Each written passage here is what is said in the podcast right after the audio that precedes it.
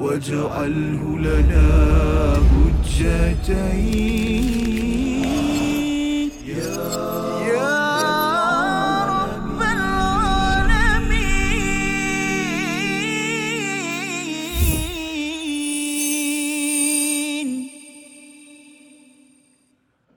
يا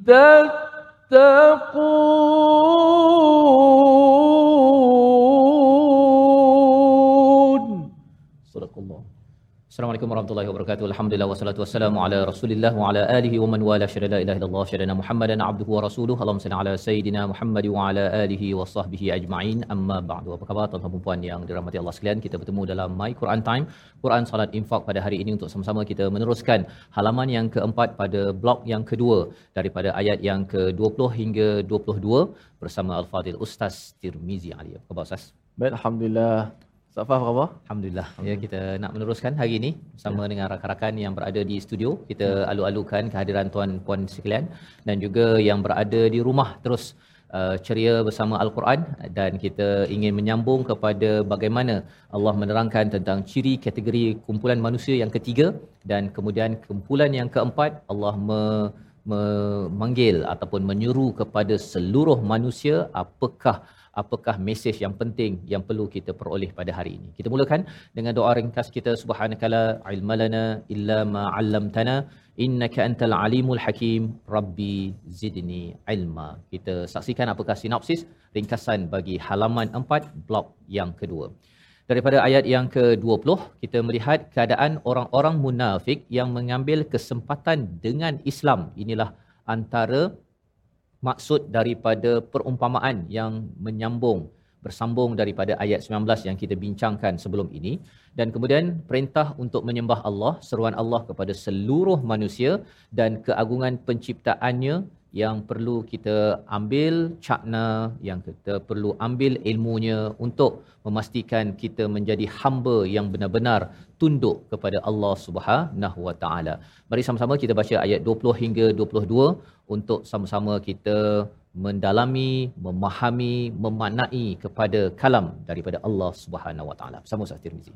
Alhamdulillah, terima kasih Fadil Ustaz Fazrul, penonton-penonton, sahabat-sahabat Al-Quran yang dikasihi sekalian. Alhamdulillah, syukur pada Allah Subhanahu Wa Taala. Pada hari ini kita meneruskan lagi uh, potongan ayat seterusnya bagi muka surat yang keempat ini.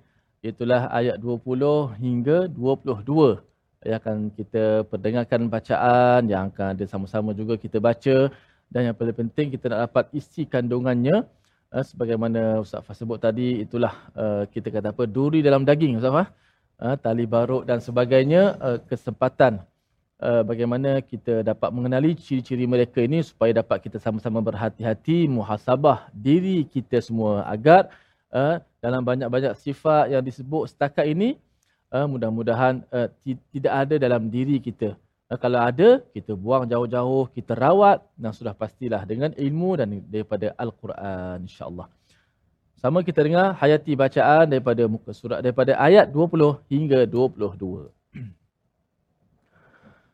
أعوذ بالله من الشيطان الرجيم يكاد البرق يخطف أبصارهم كلما أضاء لهم مشوا فيه وإذا أظلم عليهم قاموا ولو شاء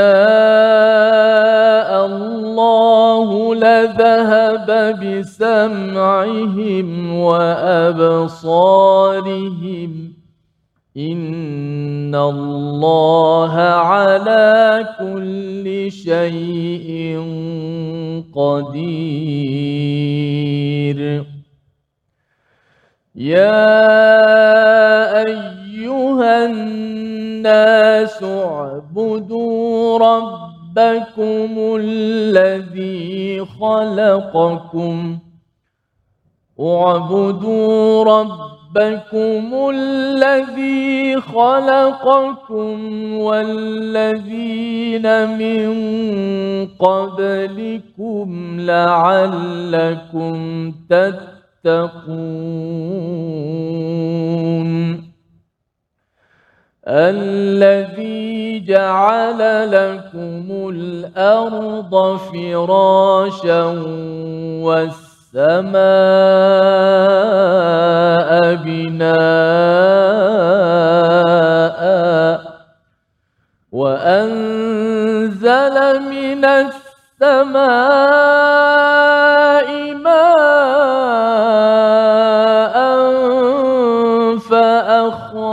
فأخرج به فأخرج به من الثمرات رزقا لكم فلا تجعلوا لله أندادا وأنتم تعلمون. صدق الله. Surah Al-Nazim kita bacaan daripada ayat 20 hingga ayat yang ke-22 di mana Allah menceritakan kepada kita dalam ayat yang ke-20 itu tentang sambungan ayat yang ke-19 ciri orang-orang munafik.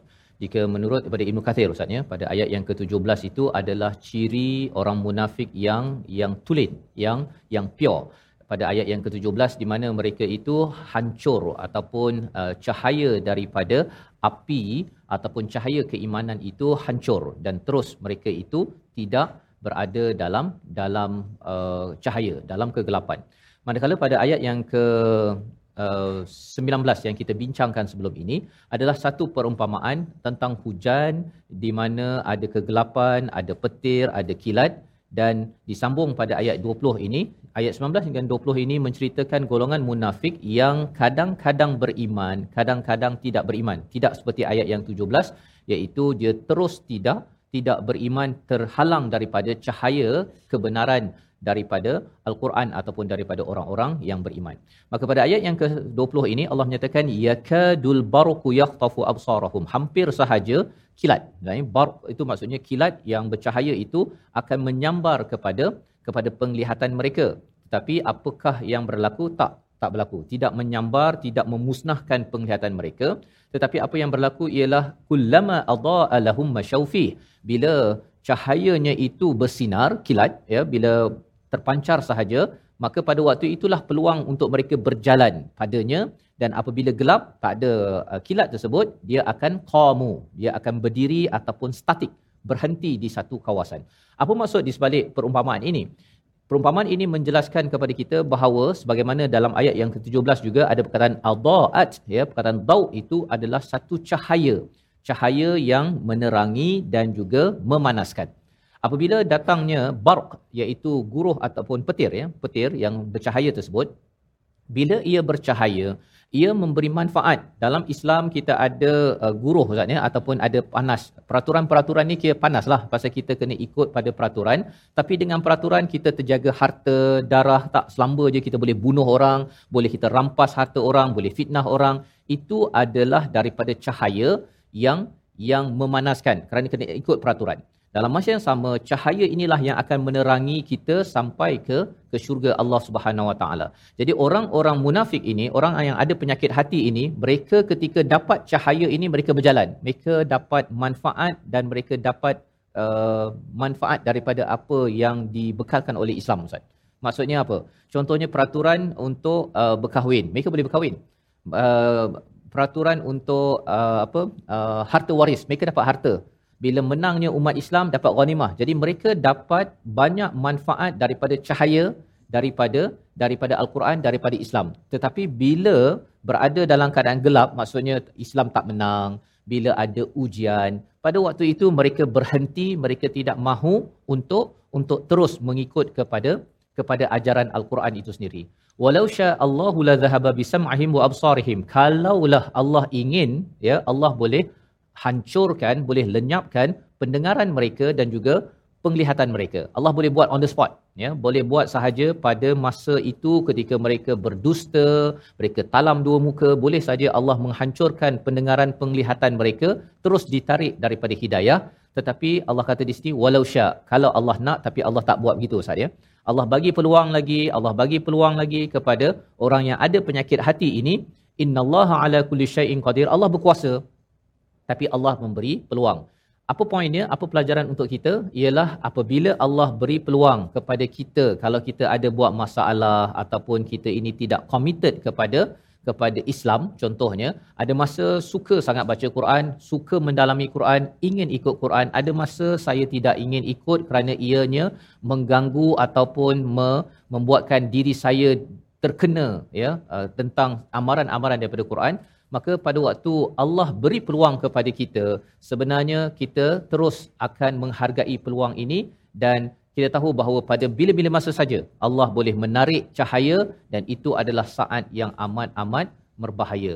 Jadi ini adalah pelajaran sedikit daripada ayat yang ke-20 dan kemudian kita akan masuk kepada ayat yang ke-21 bagaimana Allah me- memanggil kepada orang beriman, orang kafir ataupun orang yang ada penyakit hati munafik ini dengan satu gelaran ya ayyuhan nas yang kita akan belajar sebentar lagi dalam My Quran Time Quran salat dan infak insyaallah واجعله لنا حجتين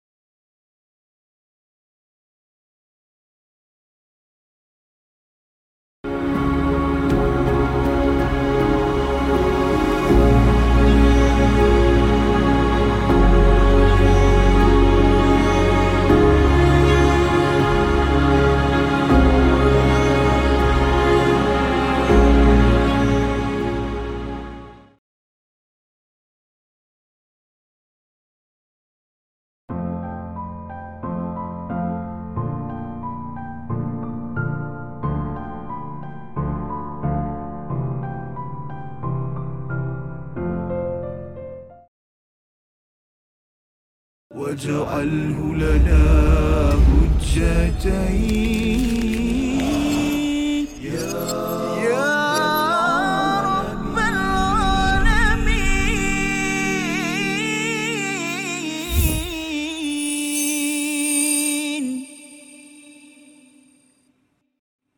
يا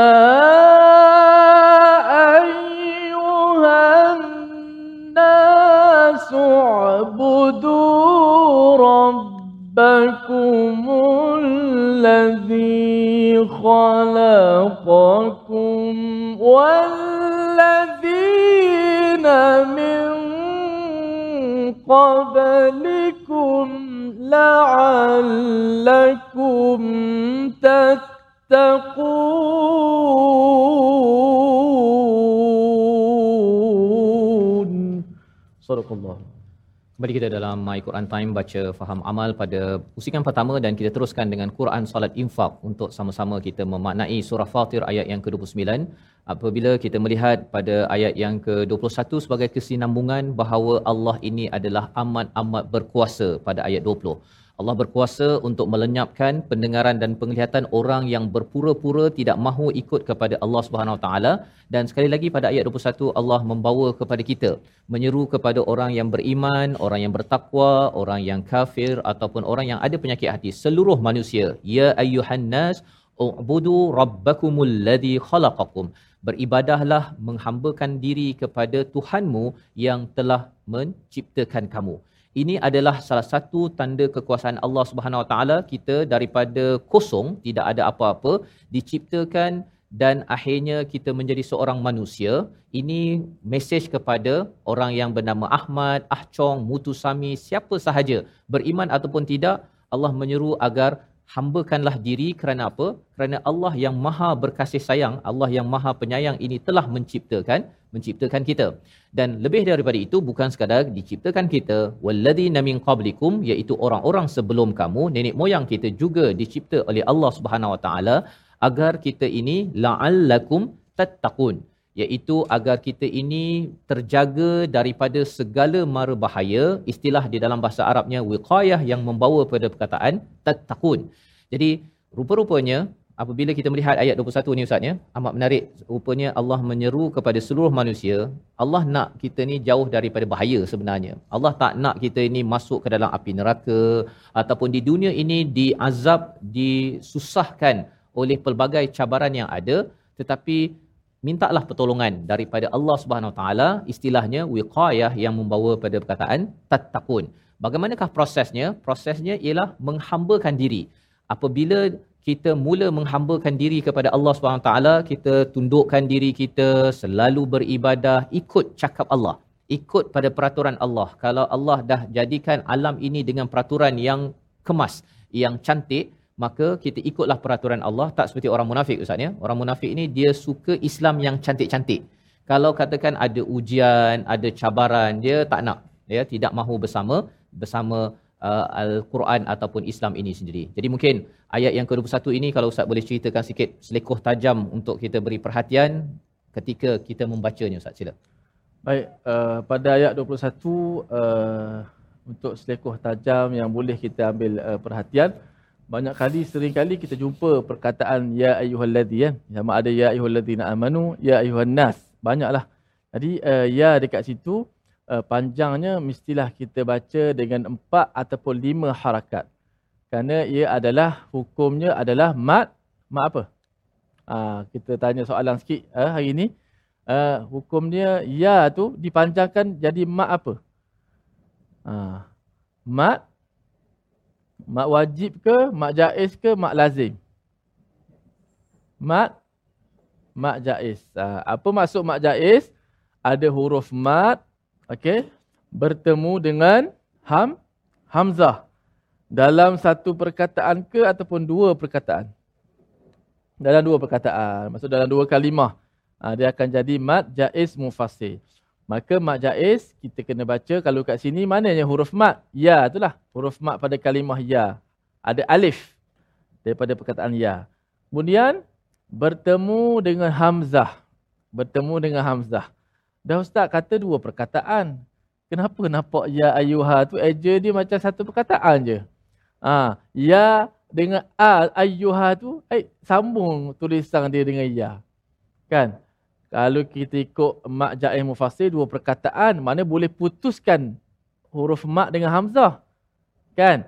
Macam kita kata qalu amanna. Lu tu panjang. Waw huruf mak bertemu hamzah dalam dua perkataan. Kita boleh potongkan perkataan tu. Qalu. Bila berhenti tak adalah mak. Tapi sini bolehkah kita nak berhenti ya? Ya, kita wakaf. Sebab majais kan dua perkataan. Lepas tu kita mula ayyuha. Ah tak boleh. Di sini walaupun hukum dia mak jaiz mufassir betul semua jawab dekat dekat uh, studio ni Ustaz Fah jawab betul belaka. Kat rumah saya tak tahulah tapi saya yakin betul belaka gak tu. Insya-Allah. Uh, yang pasti uh, mak jaiz mufassir. Tetapi di sini kita tak boleh berhenti sebagaimana biasa mak jaiz mufassir. Kita nak potongkan perkataan ya walaupun ya itu satu perkataan. Wahai seruan ayyuha satu perkataan uh, satu perkataan lain. Tapi sebab tu ejaannya dah disambung siap-siap dah. Juga kita tak boleh nak uh, memutuskan perkataan ni. Orang tak bacalah. Ya, lepas tu ayyuha. Sama juga. Ya Ibrahim.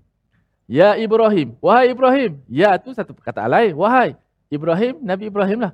Ya Ibrahim.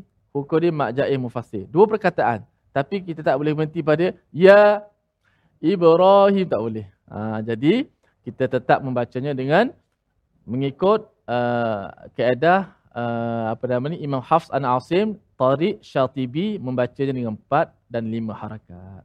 Jadi itu adalah cara kita membaca ayat yang ke-21 itu ya ya ayuhan nas ustaz ya. Panggil manusia tu panjang sikit lah. Panjang sikit dan ada dua maksud ustaz ya. Ah. Satu pada orang yang jauh sila datang dekat. Ah. Yang dah dekat jangan lalai daripada apa mesej yang ingin diberikan. Jadi ada maksud yang amat besar bila Allah menggunakan ni Allah yang panggil ustaz. Ini bukannya sekadar kawan kita panggil ya Fazrul ke ya Oh. Tirmizi kan. Ini adalah daripada Allah Subhanahu taala dan Allah nyatakan apa mesej yang kita belajar tadi? U'budu rabbakum. Hambakanlah diri kepada Tuhanmu. Kerana cabaran dalam hidup ustaz ya, ada orang hambakan diri kepada duit, ada orang hambakan diri kepada isteri, kepada suami, kepada anak, kepada bos. Dan dalam ayat ini rabbakum ini terutama kalau kita terjemah rabb ini dalam bahasa Arabnya Ustaz ya, asalnya maksudnya adalah ketua ataupun bos, master ya. Dan bila kita bercakap tentang menghambakan diri kepada bos, biasanya kita takkan puas hati dengan bos kita. Ya. Sampai satu masa, kalau tuan-tuan yang pernah bekerja kan, kadang-kadang bos itu dia buat yang terbaik, tapi sampai satu masa kita mesti ada sesuatu yang kita tak puas hati dengan bos pasal kita nakkan yang lebih dan lebih dan lebih. Tetapi bila kita melihat di dalam ayat 21 ini, Allah kata, beribadahlah, hambakan diri kepada bos, iaitu Tuhan kamu ini, kerana Allah telah menciptakan kamu. Itu tanda kasih sayang Allah, tuan-tuan. Ya?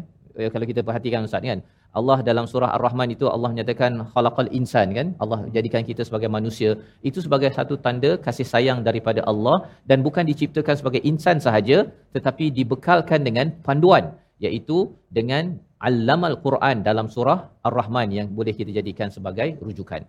Jadi dalam hal ini ayat 21 ini sebagai peringatan kepada kita agar kita jangan lalai Jangan lalai untuk menghambakan diri kepada selain daripada Allah satu. Dan yang keduanya kalau kita bekerja bawah bos kita tak puas hati ke puas hati kalau katakan isteri pada suami dia kata suami saya sebagai bos ke dia mesti ada benda yang tak puas hati kita kena ingat kita bukannya perlu menghambakan diri pada manusia.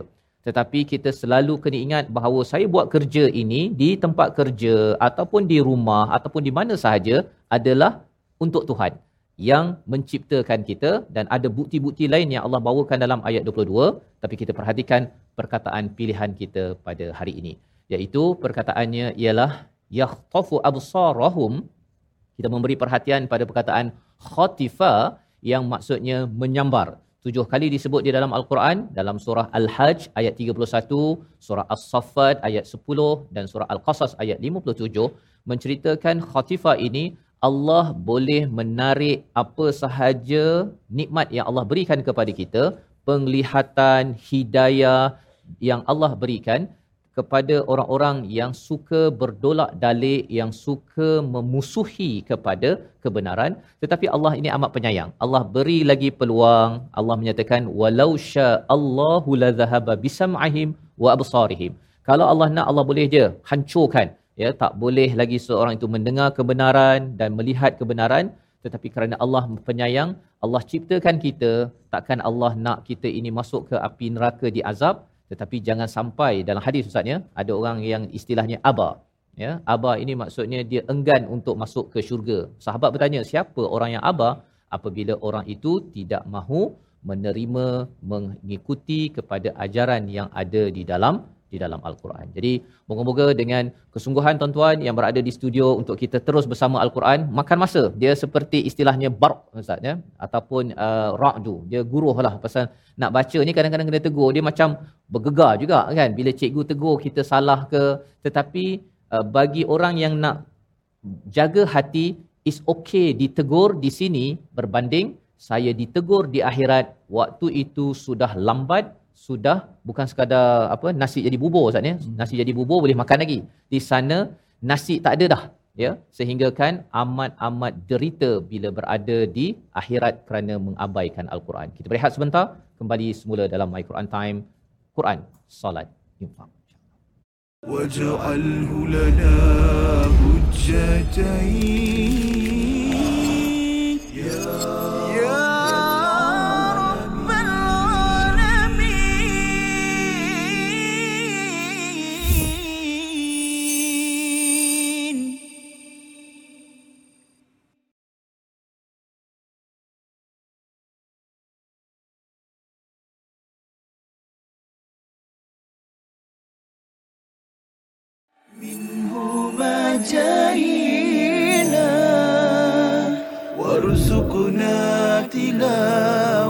tango.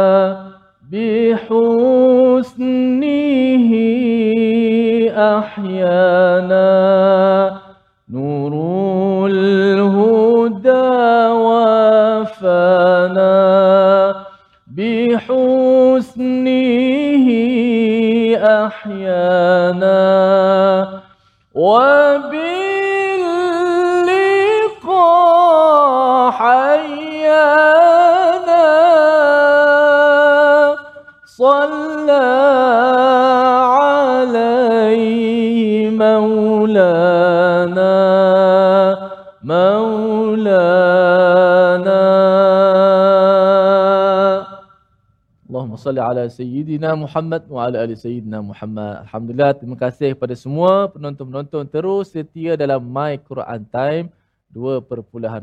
Alhamdulillah, kita dah dengar tadabbur daripada ayat 20 hingga 21 uh, berkenaan uh, bagaimana orang-orang yang mengambil kesempatan uh, terhadap Islam dan juga perkataan-perkataan seperti kilat, guruh dan sebagainya semua itu uh, sehingga hari ini Ustaz Fas uh, saya sebut sebut uh, barak uh, uh, kilat guruh dan sebagainya.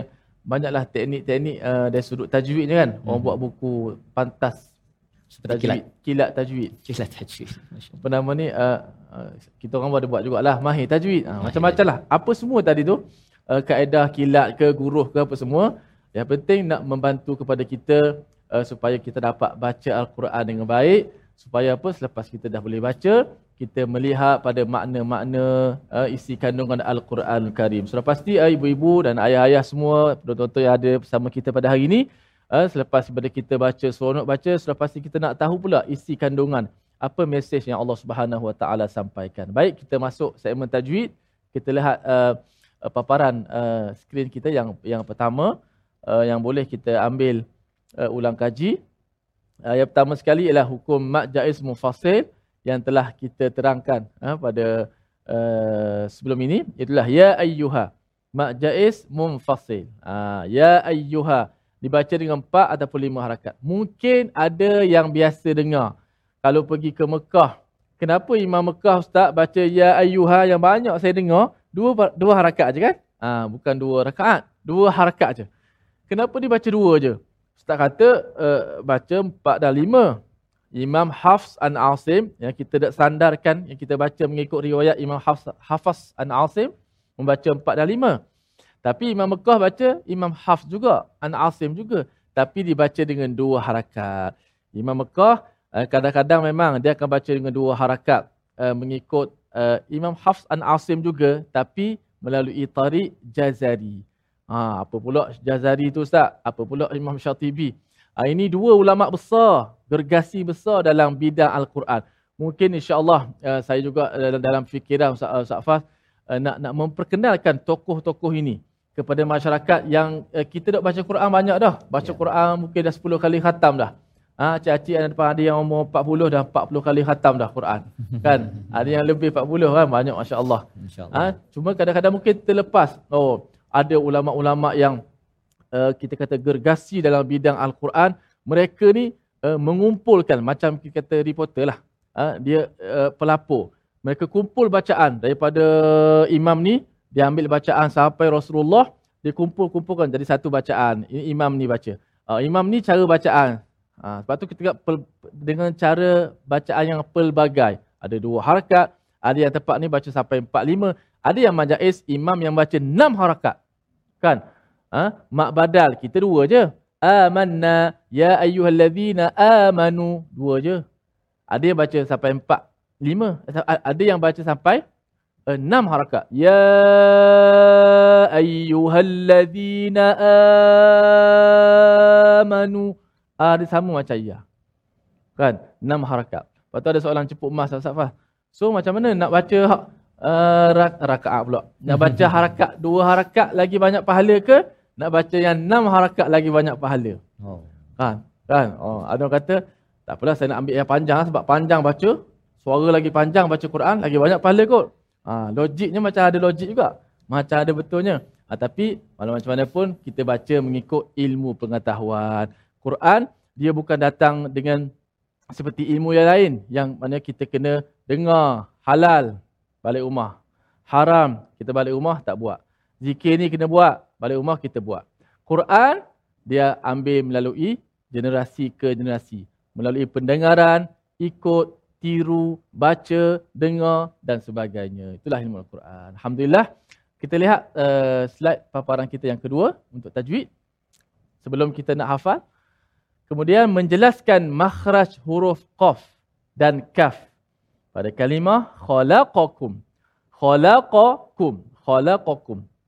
Ha, pada kalimah allazi khalaqakum.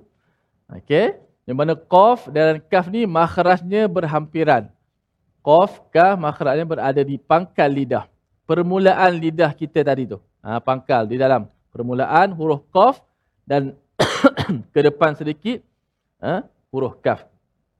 Yang mana kita nak kena jelaskan dua-dua huruf qaf. Qaf sifatnya tebal. Walaupun makhrajnya dekat dengan kaf tapi kaf nipis. Khalaqakum. Khalaqakum. Cuba sebut allazi khalaqakum. Ha, khalaqa kum kum kena bu- sebut dengan nipis dan ada angin sikit. Ada ada sifat hamas. Dia bukan kum, tak jadi. Kum, tak jadi. Kum. Ku. Kum. Allazi khalaqakum. Ah, begitu huruf qaf dan kaf. Baik, kita nak cuba hafal ayat 21 yang mana dah beberapa kali dah saya ulang, mungkin dah masuk dah dalam ingatan kita semua. Ustaz Fas, tadi ayat ni Ustaz Fas dah tadabbur, eh, bukan kita yang panggil, kita baca tapi Tuhan panggil. Okey. Kita dah uh, ulang dulu uh, sama-sama. Kita cuba buat uh, dua potongan dahulu eh. A'udzubillahi minasyaitanir rajim.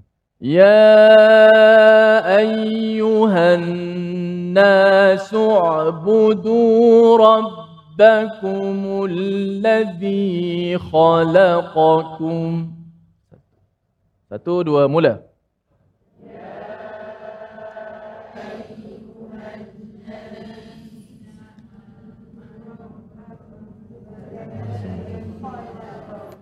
Ah, Masya Allah kan? Ah, tertukar dengan ya ayyuhallazina amanu. Ah, bila seorang tertukar, ramai-ramai pun sebahagian tertukar juga. Tak apa. Yang sebenarnya, kualiti hafalan apabila kita belajar daripada silap. Apa yang paling bahaya, apabila kita hafal dalam keadaan dah silap. Oh, dia melekat susah nak buang. Okey? Tapi bila kita baca dalam keadaan salah, sekali kita salah, kita perbetulkan dalam satu majlis, sampai mati kita ingat. Ha, InsyaAllah. Ya ayyuhan nasu ubudu rabbakumul ladhi khalaqakum.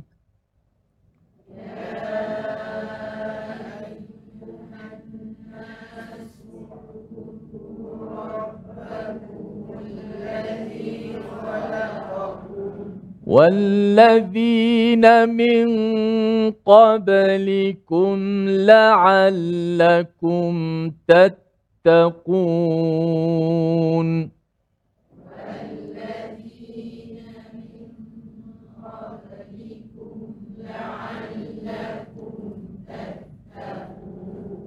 Okey, sekali lagi dengar dengan betul-betul dan perhatikan ayatnya serta ikut. يا أيها الناس اعبدوا ربكم الذي خلقكم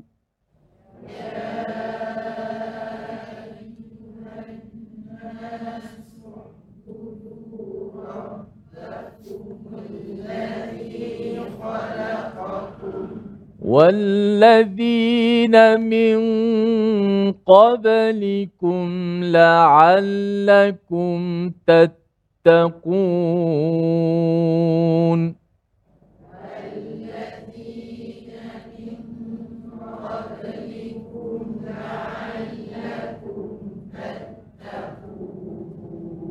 Okey, cuba uh, baca dengan uh, tanpa melihat melihat mushaf tetapi uh, diawali dengan bacaan saya dahulu. Mana kita bergantung kepada pendengaran apa yang saya baca potongan pertama ikut sahaja potongan tu. Kalau kita mampu ikut, mana insya-Allah uh, mudah untuk kita menghafal. Dengar betul-betul. Taci tengok Quran eh. Taci. Ya ayyuhan nasu'budu rabb ربكم الذي خلقكم.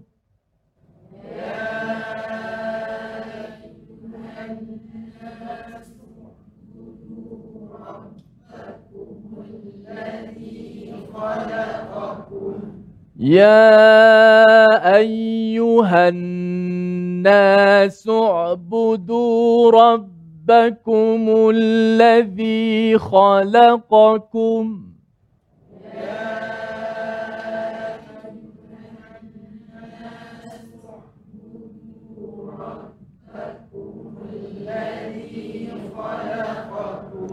والذين من قبلكم لعلكم تتقون.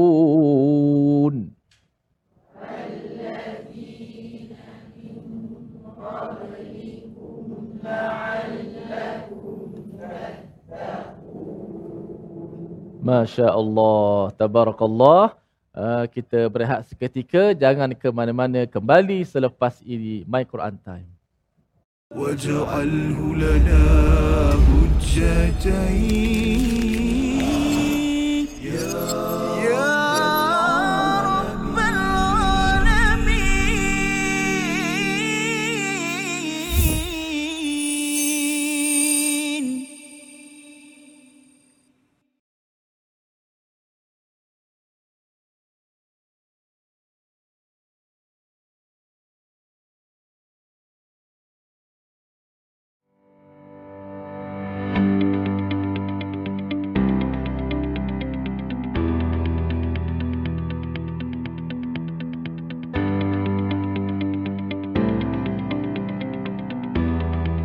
واجعله لنا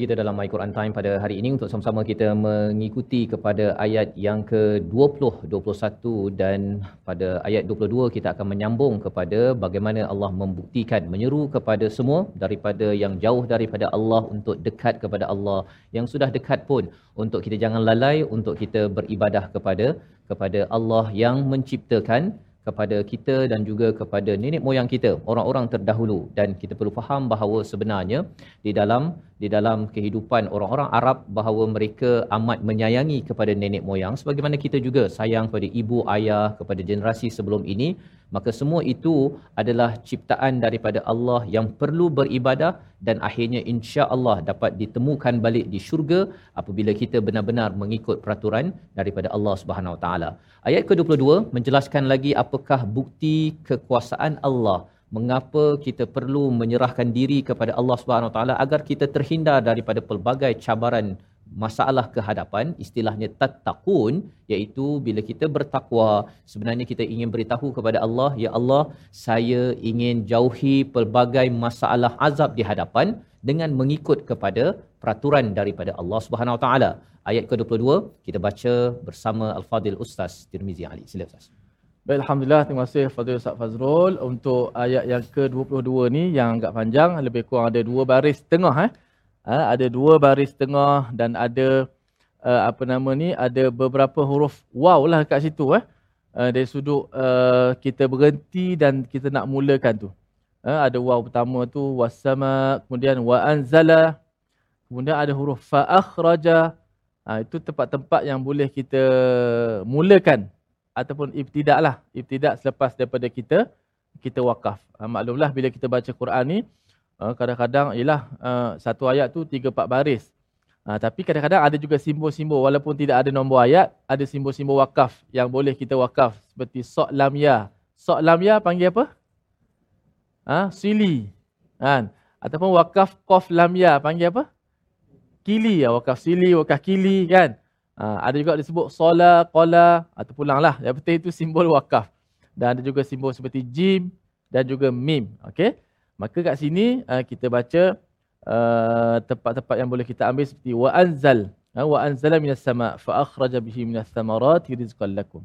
Baik, kita baca sebelum kita itu kita mendengar kupasan tadabbur pada ayat 22. A'udzubillahi minasyaitonir rajim. الذي جعل لكم الأرض فراشا والسماء بناء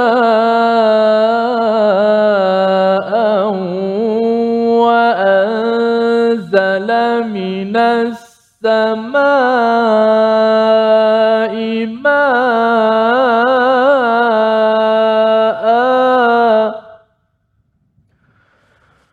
وأنزل من السماء ماء فأخرج به من الثمرات رزقا لكم فلا تجعلوا لله أندادا وأنتم تعلمون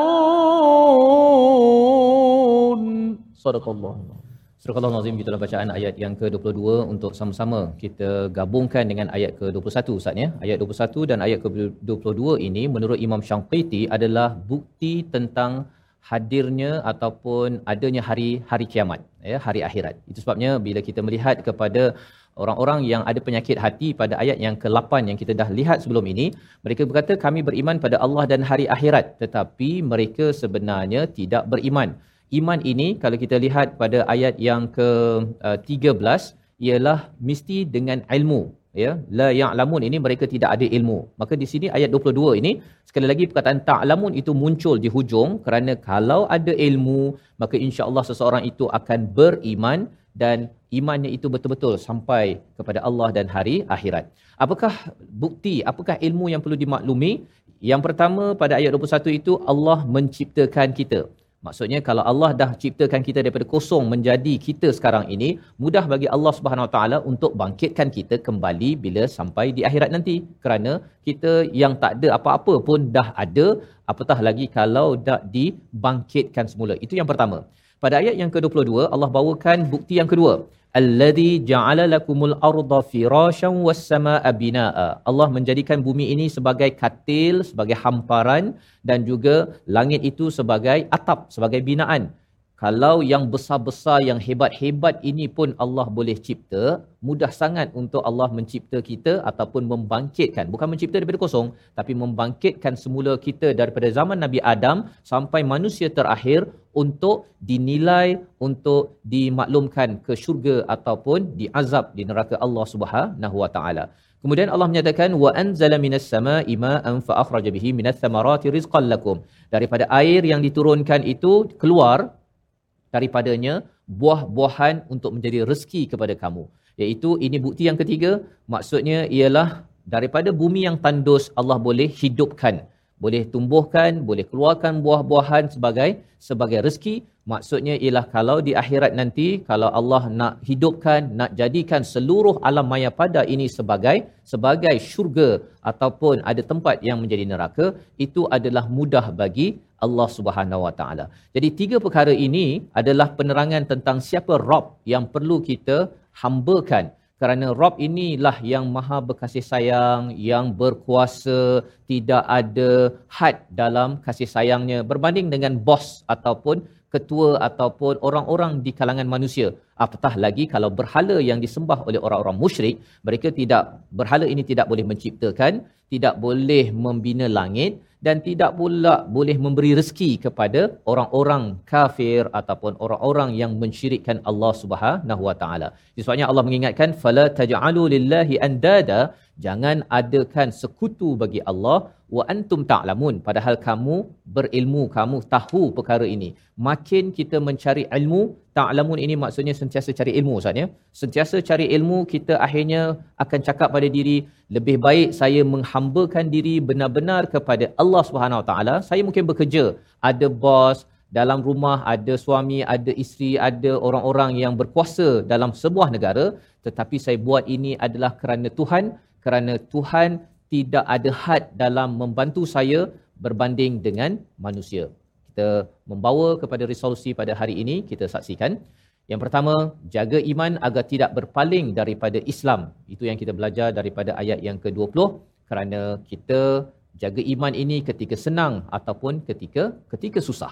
Yang kedua, bina takwa dengan menjaga kualiti ibadah. Ibadah itu perlu kita bina, kita baca Quran, solat, semua kehambaan itu akan membawa kita takwa, iaitu terlindung diri kita daripada pelbagai masalah di dunia dan di akhirat.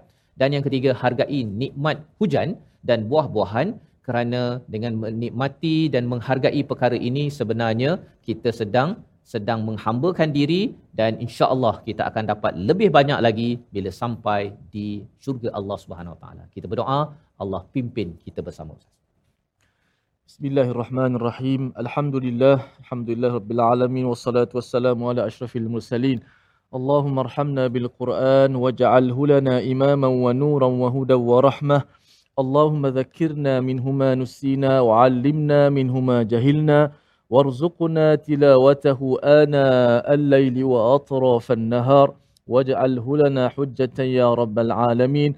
اللهم اجعلنا من أهل الإيمان اللهم اجعلنا من أهل الإيمان اللهم اجعلنا من أهل الإيمان ممن بشرتهم بالروح والريحان. والرضا والرضوان يا رب العالمين وصلى الله وسلم وبارك على محمد وعلى آله وصحبه وسلم والحمد لله رب العالمين.